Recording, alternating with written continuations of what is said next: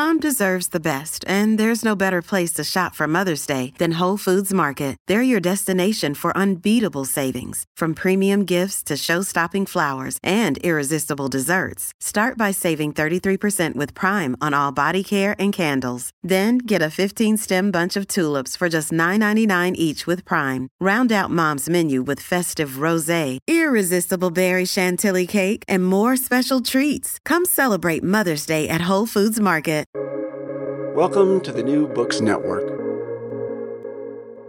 Abortion is an issue like no other. Our attitudes towards it and how we define when life begins determines the very words we use when discussing abortion. We don't even agree about how many people are involved in the matter of abortion two people, the mother and the baby, or only one, the mother. And here, even the word mother is avoided by many who prefer woman, or in some quarters, pregnant person. Is it a baby or a fetus? Has abortion always had the tacit approval of most Americans and only been criminalized by powerful societal forces, which can change sides dramatically over the decades, as is the case with much of the medical establishment?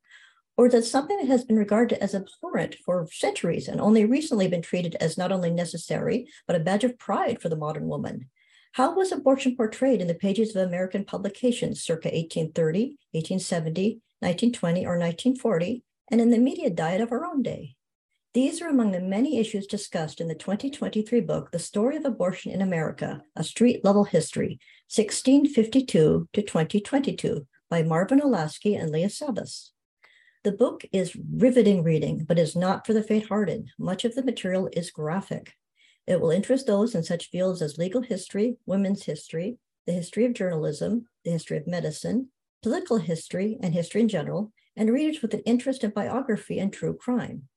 The latter term is not inappropriate here, given the book's fascinating account of how many news stories in much of the 19th and early and mid 20th centuries reveled in lurid details of attractive young women murdered after botched abortions or accidentally killed during one, and then dismembered and discovered later due to the ineptitude of the abortionist and the men who had impregnated the women and who feared scandal or marriage to the women they had seduced.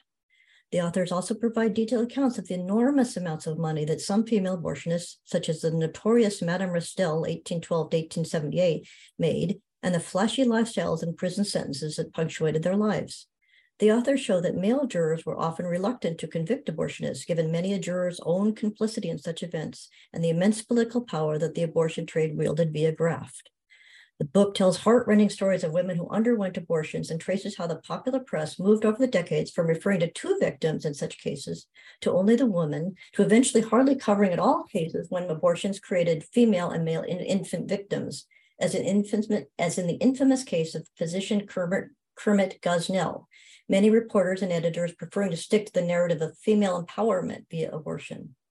No matter where one stands on the issue of abortion, it cannot be denied that this book movingly, authoritatively tells the story of the women whose lives were shaped by it, as the title says, at the street level.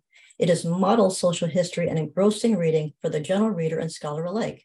Let's hear from one of the two authors of the book, Leah Savas. Hello, everyone. My name is Hope J. Leman, and I'm one of the hosts of the New Books Network. I'm talking today with Leah Savas, co-author with Marvin Olasky of the 2023 book, The Story of Abortion in America, A Street-Level History, 1652 to 2022. Thank you for joining us today, Leah. Thank you for having me, Hope.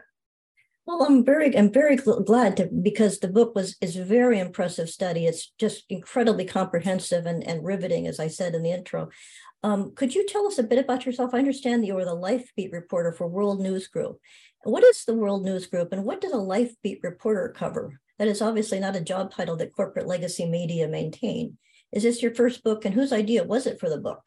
From my reading, yeah. for example, um, Marvin, sorry, but Marvin was a, is a longtime historian of these matters, but you're you're a younger generation. Could you tell us about yourself? Yeah, so I started working for World in 2019, and they hired me specifically to um, write about abortion and euthanasia topics like that. Mm. Um, in the last couple years, especially the last half year, um, my focus has largely been abortion, just with all the news on the abortion issue um, and all the changes in the United States when it comes to the law about abortion.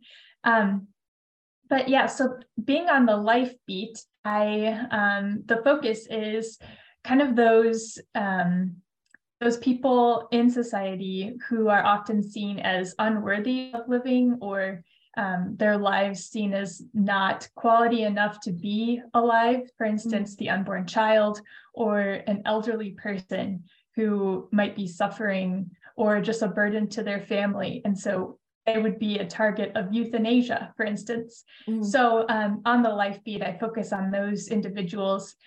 Um, and at World Magazine, we are a Christian organization. We focus on biblically objective journalism, which is not something that you hear other news organizations using. That's not a term that you hear other places.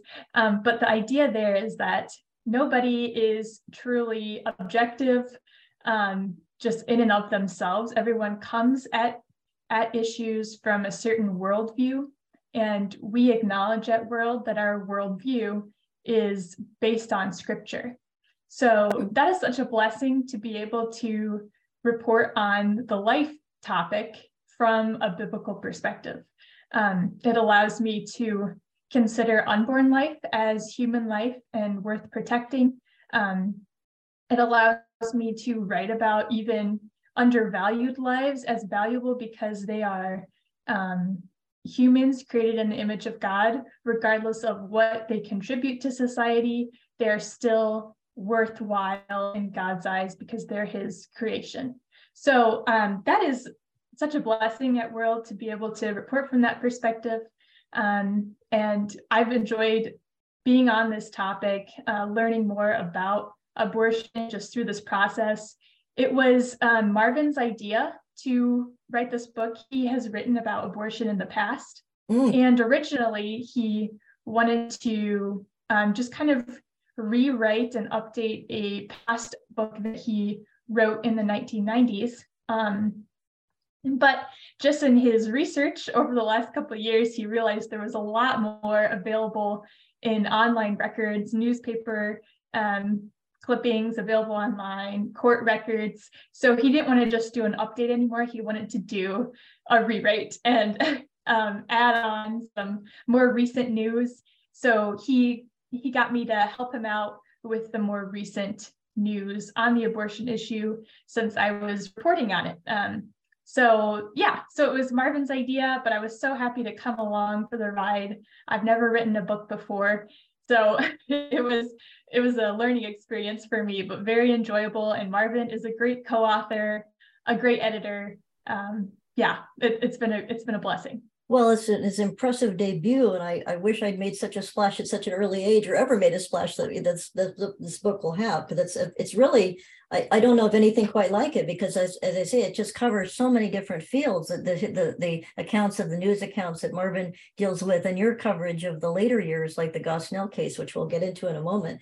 Uh, one of but you've talked about your career, and I, one of the people that you you discuss in the book is is rather like you that that you created this whole life beat um, genre or, or, or, profession within within journalism is fascinating. You discussed the case of Lila Rose, who became like you. She got into it very early in life, and she she was galvanized by the efforts to silence her. I wonder if you could talk about her background and what and the, the position of of her own example. I don't know if she was an example to you or not, but you certainly discussed her in the book very very movingly and make clear what a courageous young person she was and, and is still.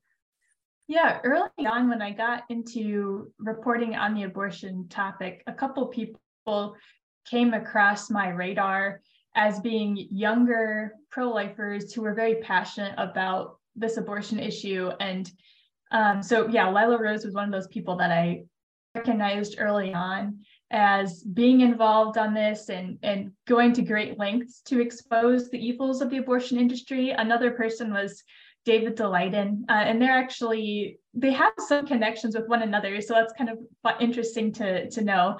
Um, but yeah, I remember reading about how Lila Rose first found out about the reality of abortion. I believe it was um, she was flipping through a book and saw either pictures of uh, an unborn baby or pictures of an aborted baby and just recognized, wow, look at this evil, this great mm-hmm. evil of abortion. And she felt this passion to want to expose what Planned Parenthood does. So she would go into abortion facilities with a hidden camera and, you know, kind of pretend to be a young younger than she was because she has like me she looks younger than she is um, but yeah so she would go in and pretend to be a young minor who was impregnated by an older man and um, uh, basically the people at the abortion facility would advise her to kind of change her, her age or the age of the man who impregnated her in her story um, or just they would say, you know, you should get an abortion. That was their go to advice. Mm. So it was interesting seeing her as a young person kind of exposing these things that are happening at abortion facilities, how they're apparently covering up statutory rape. Um, mm-hmm. In her case, it wasn't actually statutory rape because she wasn't actually raped, but um, why, why, would they know, do that? What was the motivation for that? To cover to change the the age of the person of the man. Yeah, so then they would be able to cover up the fact that someone who was uh, legally an adult impregnated someone who's legally a minor, um, it, which is technically, you know, that's illegal. That's statutory rape. It's considered rape, rape under the law.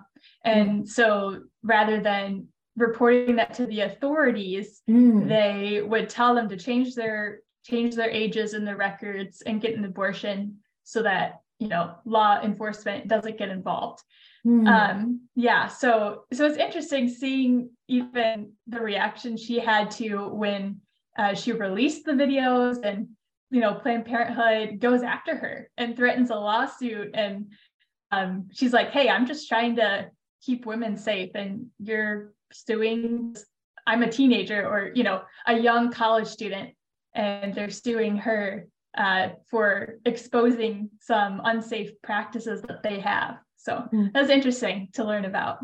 Mm. And she worked with James O'Keefe, who is who is also a notable figure in your book and in, in, in the pro-life movement. Is that correct? Or yeah, I don't think that we talk too much about uh, James O'Keefe, but he is one person that I have um, uh, researched in other um, outlets. Like I've written about him at World, and yeah, he definitely he definitely was an influence for a lot of the people who are involved in the direct action side of the uh, pro-life movement, which would be, you know, uh, protesting outside of abortion facilities, doing sit-ins, um, or doing like the undercover work that David Daleiden and Lila Rose um, do or did.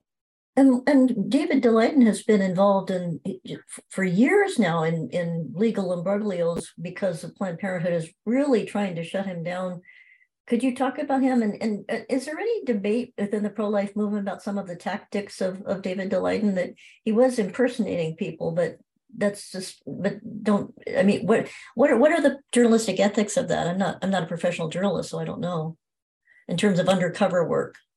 Yeah, we don't go into his case too much in the book, but from my understanding in the other reporting I've done, um, technically in California, where he did these undercover recordings, from my understanding, it's legal to do undercover recordings if you're investigating a crime. Mm. Um, and his argument is that he was investigating a crime um, and that even uh, prosecutors in California have used some of his information that he got to kind of crack down on these these organizations that are involved in the trade of aborted baby body parts basically. So um, yeah so it's an interesting argument. It, i mean there's definitely a question there from an ethics perspective as a believer. You know scripture although it gives examples of um, of people lying to save someone else. Scripture never condones lying. It you know god never says oh i'm glad that you lied to do this. Although he does bless people like ruth who hid um, the spies who came to uh, jericho on her roof and let them out without uh, telling the people in the city that she had hid these spies um, you know he he blesses her but not for the lie he blesses her for her faith in god Mm-hmm. Um, so it's an interesting thing to think about as a believer, just, you know, how, how should we approach these issues? Um, but from a larger journalistic perspective and from the laws of California, it does seem like what he did was technically allowed. People have done that. Um, uh, to investigate the harm harming of animals, for instance. They have done uh, undercover videos to, you know, catch people in the act of harming these animals. So if if we can do it in those cases, then why can't we do it in these cases of harming other humans, even though they're tiny humans? Yeah, I think his case is fascinating because it's it's an important case because it's gone on for years now, and just in terms of the legal casework that's being the the the, the legal theory that's being um, exposed and discussed in that case, and also just the injustice of it. That he may, he he's arguing at one point that he had provided information to the authorities and that they're now prosecuting him, saying, "Well, you can't you can't have it both ways. You can't use material that I provided you, and and so forth." Yeah, but um, on another, another topic, and getting back to the title of your book, or getting back to your book in particular, you mentioned you use the word street level in the title of the book. And what, what do you mean by that exactly? Yeah, so that's a term that I actually learned from Marvin, my co author. Um, he likes to use the term street level in opposition to the term suite level. So the difference between those two terms mm. is um, suite level is at the level of ideas you know, pretend you're a person up in an office that's in a skyscraper in New York City. Um, when you look down on the street, you're you're seeing it from far above. You can't see the details. Things kind of blur together. You have this um, uh, more conceptual idea of the world. It's it's at the level of ideas. Um, but then street level is you're actually down in the dirt and in the everyday happenings of everyday people um, mm-hmm. seeing how it's not just ideas but actions like how how do their concepts of reality affect how they actually act and live and the choices that they make so so instead of just focusing on a legal history or a philosophical history of abortion we tell the stories of people who have been affected by abortion um, so yeah, it goes down to the level of individual stories, individual humans, instead of just ideas and philosophical viewpoints. Well, your your section of the book, or the entire the entire book, has many moving stories at the street level, and they're just just really compelling and moving stories of individual women and the the ghastly experiences that they've had with abortion. And one of the one of the things that's fascinating in your book is that you you you describe and you chronicle how how ultrasound technology has made it harder for the pro-abortion side, or they call themselves pro-choice, but I usually say pro-abortion, but they they they they're they're it's difficult for them to maintain that that uh, life doesn't begin very early because the, the ultrasound shows it. Could you talk about how ultrasound has really changed the game in terms of women's attitudes and, and the laws, some of the laws requiring them to view ultrasound, which are, are much in contention? Yeah. So the man who actually came up with the idea and the practice of using ultrasound technology in obstetrics to view unborn children inside of their mothers. He was pro life and he actually said that, you know, if nothing else, at least in his career, he has uh, debunked the lie that unborn children are just a clump of jelly or like a clump of cells to be exposed uh, to be disposed of at will. So, mm-hmm. Um, you know, he knew he recognized this when he um, first saw the implications when he was first introducing this technology. Um, and yeah so ever since then there has been a growth of ultrasound technology it's become more common uh, pregnancy centers pretty early on. Um, i think the first was in the 1980s the first pregnancy center to start offering ultrasound technology to help women see the reality of unborn life. Um, but by the 90s, it was really taking off. A lot more pregnancy centers were introducing this as a way to help women recognize that abortion is wrong because it's it's ending the life of an unborn human, not just a clump of cells.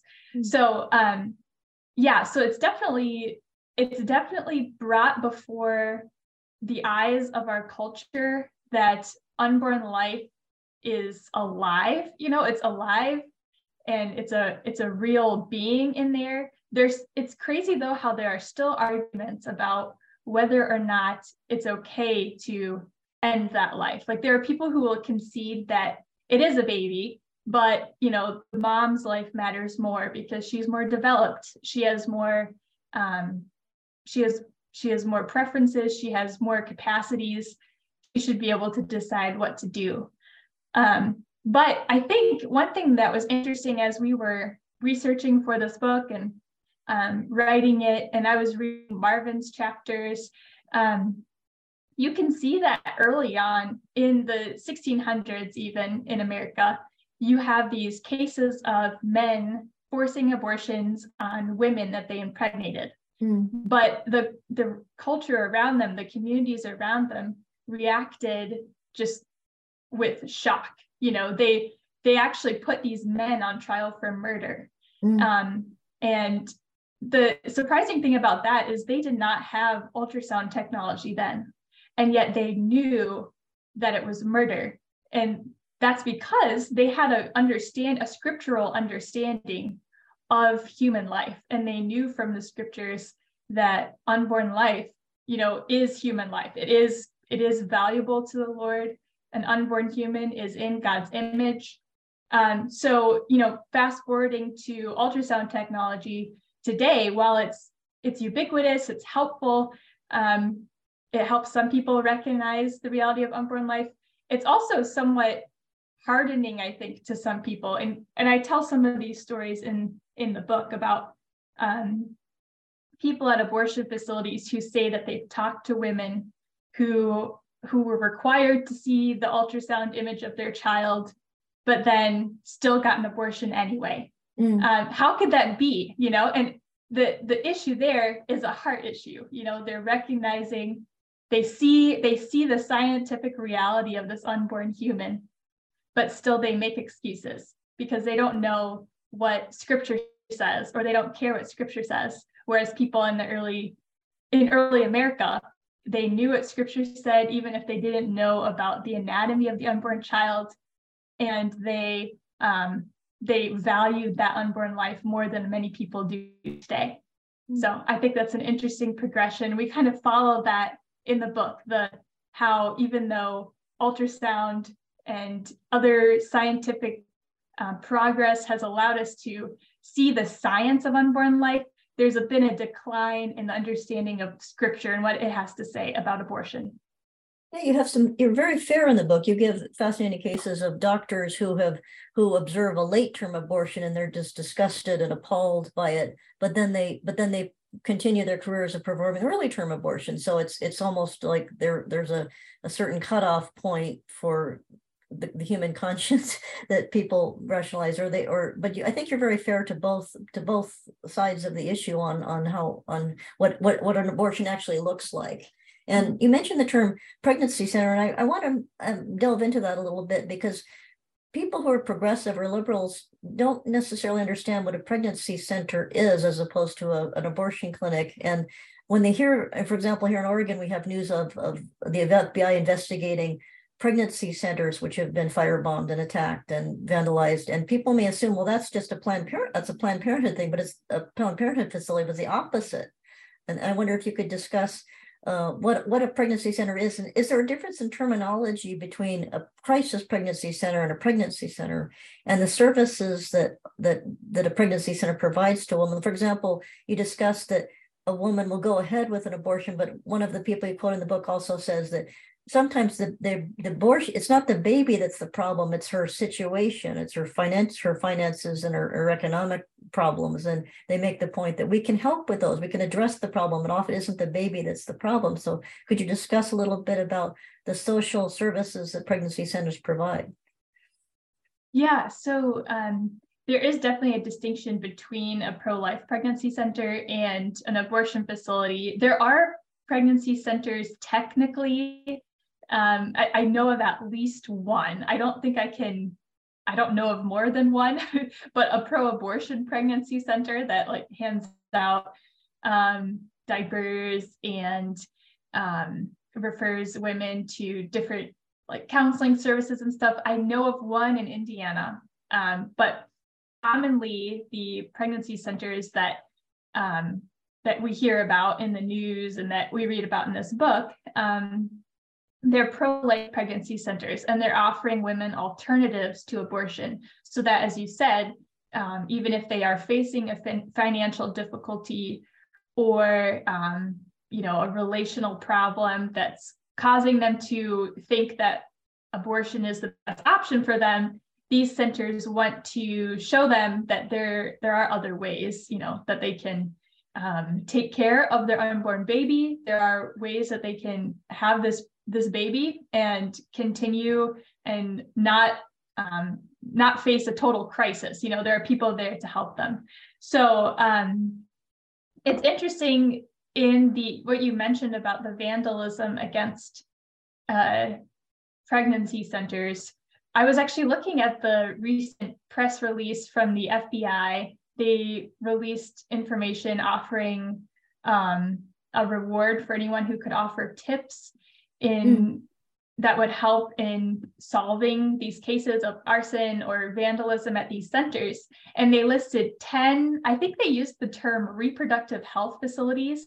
They listed 10 and only one of them was actually an abortion facility. So, but they classed them all as reproductive health hmm. facilities, mm. and they're all, in fact, most of them um, covered by uh, by the FACE Act. So um, that is the Freedom of Access to Clinic Entrances Act. That was a law passed in the 90s that was supposed to uh, minimize the efforts of pro-lifers outside of abortion facilities, but technically the language also protects uh, pregnancy centers from these attacks too, um, from any violence. So uh, yeah, so it's interesting though seeing how a lot of a lot of people in the culture will look at pregnancy centers and say that they're just fake clinics. They're trying to trick hmm. women mm. um, into keeping a pregnancy. Um, when in reality, they often the goal of these pregnancy centers is just to give women all the information that there is. A lot of women don't know that there are already resources in their community that can help them financially, that can um, make it possible for them to often raise children as single mothers. Um, so yeah, this is like these these centers come around them as a community to help support them and help um, them find solutions to the other problems that they're facing because ultimately the the baby is not the problem. It's these other problems that are getting in their way. Um, and and it's also a heart issue. So i think a lot of pregnancy centers are afraid to talk about the gospel which is unfortunate but the pregnancy centers that do talk about the gospel emphasize to these women that they their ultimate problem is not their situation their ultimate problem is their heart and how they approach things? Are they approaching things looking at it from God's perspective and what scripture says, or are they approaching it as um, as individuals thinking that they're God, you know, they're the God in their situation and they need to figure it out themselves. So um, yeah, so it's really it's cool to see that whole range of services that pregnancy centers offer from, you know, giving diapers to women, giving them help to pay for their rent, um, giving them ultrasounds um, so that they can see their unborn child for free, also giving them scriptural counseling to help them understand what the Bible has to say. That It's a it's a wide range of services that they offer. And even arranging for, for adoptions in some cases, which is very helpful to the women. Yes. yeah. I was going to say because Elizabeth Warren and, and, politicians like that, they really demonize the, the pregnancy centers as if they're these deceptive, diabolical institutions where they're it's often just people giving diapers or not exactly the, the, the devil incarnate. Uh, yeah, I wonder you you discuss in the book very uh, very graphically, and it has to be done. Um, Dr. Kermit Gosnell and you're a very effective historian of, of journalism because you talk about the fact that several several aspects of the case that, that it was undercovered because of bias, pro pro pro choice, pro life. I'm sorry, pro abortion bias in the case that they just didn't want to didn't want to emphasize the, the, the horrific aspects of it in that case. But you mentioned, for a fact, that the subject matter was gruesome too, and that also cameras were not allowed in the courtroom. And I wonder too, could you discuss what role race played in the in the, the case of the Gosnell? And this was a case in Philadelphia in around 2013. And what was interesting too is you talk about the lack of regulation, and that was very clear in the Gosnell case because he wasn't investigated originally for um, the, the dirtiness and filth and, and, and inhumane conditions of his abortion clinic, he was involved in OxyContin trafficking, or that was the charge, and that was what what mm-hmm. led to the to the case of the discovery of the abortion problems. Could you discuss that case a bit?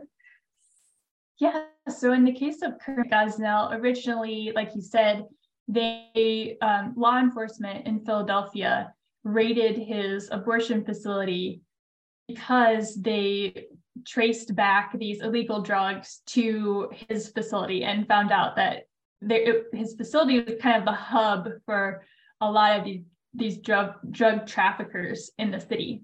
So they organized a raid, and when they raided his facility in, I believe the year is 2011, um, when they raided his facility, they saw these horrific um, conditions. They saw uh, just, um, you know, women in the waiting room kind of moaning, and they didn't seem to be in a good condition. There, they found frozen body parts of babies in in like freezers in the building. There were cats wandering around with fleas, and there was urine everywhere. Um, so once they once they saw all of this and saw these aborted babies and their body parts just frozen, um, they began investigating illegal abortions and also um, killings of the babies after they had been born. So um, there's also the death of at least one woman um, who was basically the issue seemed to be that she was overdosed with um, with drugs while they were uh, doing this procedure. And um, anyway, so so there's all this all of this terrible stuff that's happened here, but no one has inspected this facility in years. So um, when they raid this facility, it's been the first time that any officials have been in there for years and years, despite complaints, uh, even complaints about the woman who died at the facility during an abortion. Mm-hmm. So um, so when we see this go to trial, uh, when Gosnell goes on trial for these alleged crimes, um, the I talked to one newspaper reporter who worked at a local news outlet, and he was expecting the the courtroom to be packed because mm. he's like, you know, this is going to be a high interest case. We're seeing all of this evidence, like it's a it's a horrific story that you know people uh, sadly you know people find the horrific stories to be more interesting to read sometimes. But mm. he's like not only is it that but also this is a big case of of the city and the state not enforcing their own laws. You know they have laws about how abortion facilities are supposed to operate and yet they failed to enforce them by failing to investigate these facilities so yeah, that's an um, important then, point you make in the book too. You talk about there are plenty of laws to regulate abortion clinics, but they're just not enforced. And sometimes yeah. pro life people are just saying, just enforce the laws we have. We're not asking for anything beyond that right now. Just enforce what you have. Yeah, exactly. But yeah, so he goes into the courtroom the first day and it's like basically empty. you know, there are mm-hmm. some people there, but he he was one of the only reporters who was there consistently um, throughout the trial. It just didn't get the the mainstream media coverage that he expected or that a lot of other people expected. Um, so yeah, so it's interesting seeing how how that all went down and because partially it was like I think you had mentioned earlier the race issue. Mm-hmm. One per, one person kind of uh, had this theory that maybe the reason it didn't get enough attention in the media was because it was a story about tiny babies with no real identity. Um, no one knows them, you know. And then women who are like immigrants or um, minority from minority communities. And that was her theory was that um, just the fact that they're from uh, overlooked populations, you know, no one's as interested in the story, which is sad if that's true. It's hard to say exactly what happened, but um, that would be sad. Well, in the book, uh, Gosnell's case was a case of a, of a surg- surgical abortion, and in the book, you also deal with what's called medication abortions, or and the pro-life people often refer to them as chemicals because they say that it's not a it's not a medication, it's a chemical because a medication doesn't kill something. But um, yeah. it, in the in that in that you have a chapter called aborting alone which is just incredibly moving. And and and again it's it's it's it's it's not light reading. It's very graphic about what happens. And i'd like to just to quote a woman you describe a woman named leslie wolpert describing her her own experience with abortion pills which she took alone I, I gather in her home. And the home where all this took place that was once a refuge for me became a murder scene.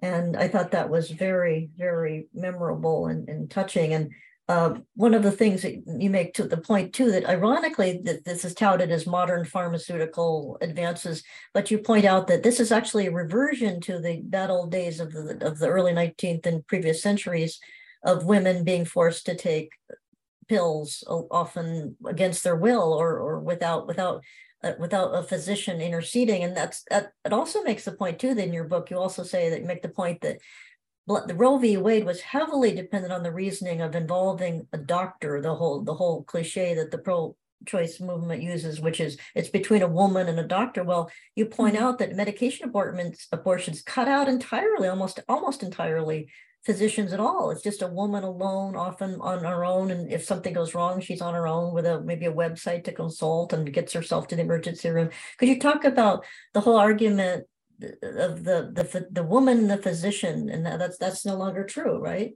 yeah so the one of the big concerns that pro-life groups have about this um, you know the rise of the abortion pill and chemical abortions is exactly what you said that um, the involvement of medical professionals is very minimal so in mm-hmm. that case of leslie wolpert that you mentioned um, I interviewed her about this story. It was very emotional talking to her about it. Um, I mm-hmm. actually started crying during the interview just as she was describing like what yeah, she had to go very, through. It's very. I, I say I had the same reaction. It was just so so tragic and traumatic just to read about it, much less for her to experience yeah. it. Yeah, and she was actually, you know, she was there, so it's not mm-hmm. just secondhand. You know, we hear it secondhand, and it's hard enough, but to actually go through that by yourself in your you know in this bathroom in your house like can you imagine? But one thing that she said was how she really didn't expect the side effects to be as uh, severe as mm-hmm. they were. So when it did get pretty bad she actually called the planned parenthood at least according to her her account. It's hard to say um, you know the records it's been so long who knows if the planned parenthood would acknowledge that. I'm, I'm sure they I'm sure they would not. But she says that she called Planned Parenthood and the staff person there told her that her symptoms were normal, um, but that if it got worse, that she should just go to the ER. So you know, right there, you know, they're not really offering too much support to her as someone who's traumatized by all this blood and you know all the things that she's seeing. She she thinks that she saw her unborn child um, in the clog the shower drain basically and and just the trauma of that to her was it's so disturbing. Like she saw firsthand the death of her child and she recognized that she was responsible. She's the one who took this pill. Mm. um, and she had to bear the guilt of that.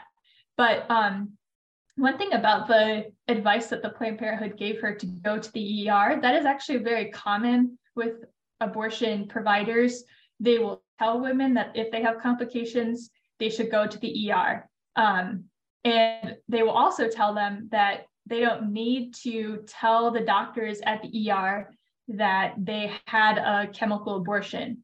Um, they will tell these women that miscarriage and like a natural miscarriage and a chemical abortion look the same as long as the drugs are completely dissolved. Um, you know, no one will know the difference. Mm. But other studies show that there are side effects of um, or long-term effects of chemical abortions that distinguish it from just miscarriages. So to tell women that it doesn't matter, like it's just the same thing, that's a total lie. You know, that's it's not only is it a lie that masks the reality that you're killing an unborn life, but it's also a lie that um, deceives these women who are are taking these pills and um, now they can look at what the planned parenthood told them and you know be like well they said it's okay so i'm going to do this and then they later realize as leslie did that no, that's this this was an abortion. This was killing an unborn child, and it's not acceptable. So um, it's just in terms of the, the, the falsity of the or the lack of da- data collection or statistics on what's actually happening is is not a service to to women, obviously, that, yeah. that they claim to care about. Uh, at this point, I just want to remind listeners that we were talking today with Leah Savas, one of the two co- two authors of the book 2023 book the Story of Abortion in America, A Street Level History, 1652 to 2022. Well, Leah, also too, in terms of medication abortions, one of the great public services that you do in the book is you talk about there is a, an abortion reversal treatment that with if women like Leslie change their minds and there isn't very there's I don't see there's any coverage of that in the mainstream media because they don't want people to be able to reverse the abortion but could you talk about the, the lack of information and and and this technology that, that it, it's it enables women if they change their mind and many many probably do because they're alone at home and they might think well i'm, I'm not sure I'm, i should do this. Yeah so in one of the final chapters i get to tell the story of this um, young mother named hannah ranowski. She in 2021 uh, took the first part of the chemical abortion regimen and then regretted it. And the next day, before taking the second pill in the regimen, she contacted a pregnancy center that she had visited before and asked them or and told them that she began the chemical abortion, but felt like she made a huge mistake. Is there anything I can do? She had read online and seen online that if you um, don't complete a chemical abortion, if you do the reversal process, that you could die, you could bleed out. So she was a little nervous about it, but um, when she got information from the pregnancy center uh, and found that it was possible to be able to um, to halt the effects of the chemical abortion, uh, she decided to go through with it because she really regretted um, that she was ending the life of her child. So um, she was able to get the treatment. It's progesterone treatments. Um, and you take the pills and it halts the effects of the mifepristone, which is a drug that basically blocks progesterone. So the progesterone treatments are supposed to um, counteract that blockage, I guess. Um, and there are studies that suggest, um, and these are studies that pro abortion groups point to, these studies suggest that it's unsafe to um, not take the second drug in a chemical abortion, and therefore this abortion pill reversal treatment is unsafe. Um, but th- these studies totally discount the reality that unborn life, you know, that's a life. You know, that's a life that the mother wants to save in these cases. And that the real danger is not the progesterone treatments, but the initial drug, the mifepristone, that blocks the progesterone. So um, if you look closely at these studies, it really does show it's not the progesterone that's the problem, it's the mifepristone that's the problem.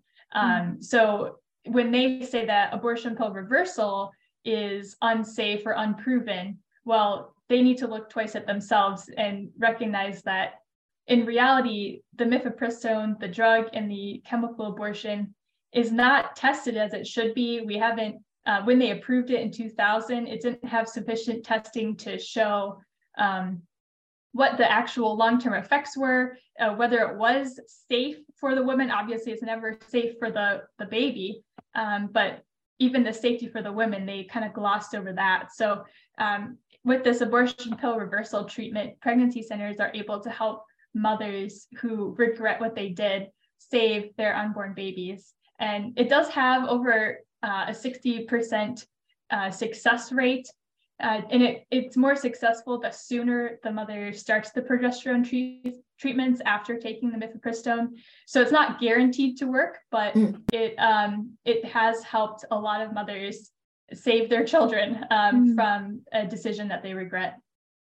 Well, one of the the interesting things too in your book is that you make the point that the abortion, pro-abortion side is trying sometimes tries to avoid using the word abortion, although there's a division among that camp because some people say shout your abortion and be proud of it, and others are, are preferring to to to use language that shade that hides what's actually happening. And you refer to the use of the euphemisms such as missed period pills. What's a missed period pill? yeah, so a missed period pill is actually just an abortion pill, Mm, yeah. but with a different name. Um, and this this actually harkens back to some of the stories that Marvin tells in his chapters Definitely. about yeah abortionists who advertised their abortive drugs, but since abortion was kind of a no-no in the culture at that, that time, they would refer to it in magazine and newspaper ads as um, menstrual regulation pills, uh, language like that. I can't remember the exact terminology, but it was basically the idea was, you know, this will bring your period back. Um, it, it, and they didn't, they didn't say that it was an abortion drug, you know. So when we see this popping up again today, um, I've noticed that groups that are promoting the missed period pill, which, like I said, is is just the same drugs in the same dosages as a chemical abortion drug. Um, people who promote it say that it will help some people, some women who who have a stigma against abortion, um, feel more comfortable taking the drug because they don't actually know it. The idea is you take it without taking a pregnancy test first or getting an ultrasound. So you don't know for sure if your period is just late for some other reason or if it's late because you're pregnant. So then when you take the pill and your period comes back, you'll never know for sure if you killed your child or not. Mm-hmm. Um, so that's kind of the idea behind that. But it's also just so deceptive and masks the reality of abortion um, and the reality of ending an unborn life. I wonder, could you tell us your book came out or was in press, I believe, before Dobbs was decided.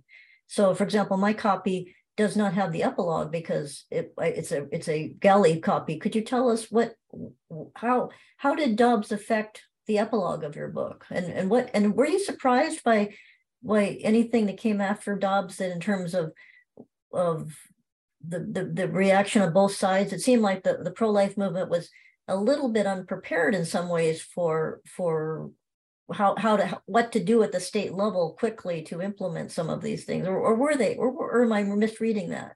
How did you how did you see what happened in the months immediately following the dobbs decision? Yeah so when we started working on the book um, we had started talking about it way back in 2019 and we started writing most of it in 2021 um, we at the time so in 2021 is when they decided to take up the Dobbs case. The US Supreme Court agreed to take up the Dobbs case.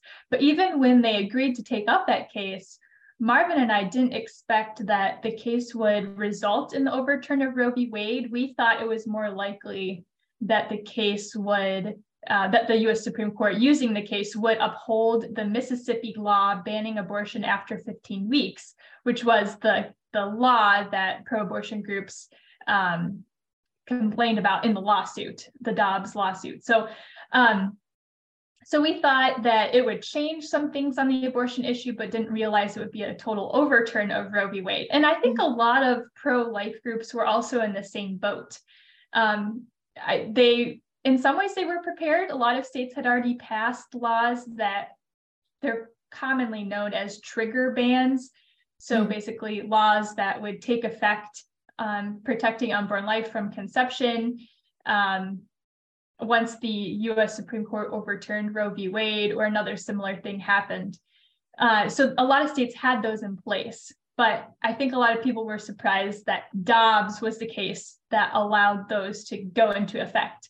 So, um, but we knew we knew that we'd have to save a little time after we submitted the initial draft of the book uh, we'd have to save some time to go back and write a chapter 50 and an epilogue kind of talking about the implications of whatever the court decided in Dobbs. So then when it ended up being an overturn of Roe v. Wade, um, I was like uh, just watching what was happening in all the different states and trying to summarize in a chapter length all of these changes. And I was like, wow, th- there's so much happening. It's hard to stay on top of all of it. But at some point, we had to just turn in the chapter, and I was like, I know a lot of things are going to change, but this is what has happened up to this point, and the future is a big question mark in a lot of ways of how the Dobbs decision will affect the United States in the long term. Yeah, one of the most useful aspects of your book too is that you discuss divisions within the pro the pro life movement. For example, in Ohio, there would in the for for example there would be d- divisions over whether or not in terms of strategy that was a heartbeat bill a good idea and should we would we not do that? Is it is it are there other other are there other strategies we should pursue? And i thought that was really interesting that you discuss within the, the different the, the, the same camps you would discuss especially the pro-choice the pro-life camp. We thought was really interesting about people who you talk you talk about incremental changes versus big picture or big big big bold moves movements. Uh, could you discuss a little bit about that yeah, so that's been an ongoing struggle within the pro life movement. Different groups thinking that uh, you need to go for uh, total uh, laws that will make abortion illegal in all cases from conception. Uh, other groups say, well, if we do that, then uh, the courts won't allow it to stand, or you know, if we push for a bill like that, lawmakers won't vote for it. So we have to go for this more incremental route of, okay, well, we'll make abortion illegal after 20 weeks. And then if we can, we'll make it illegal after 15 weeks.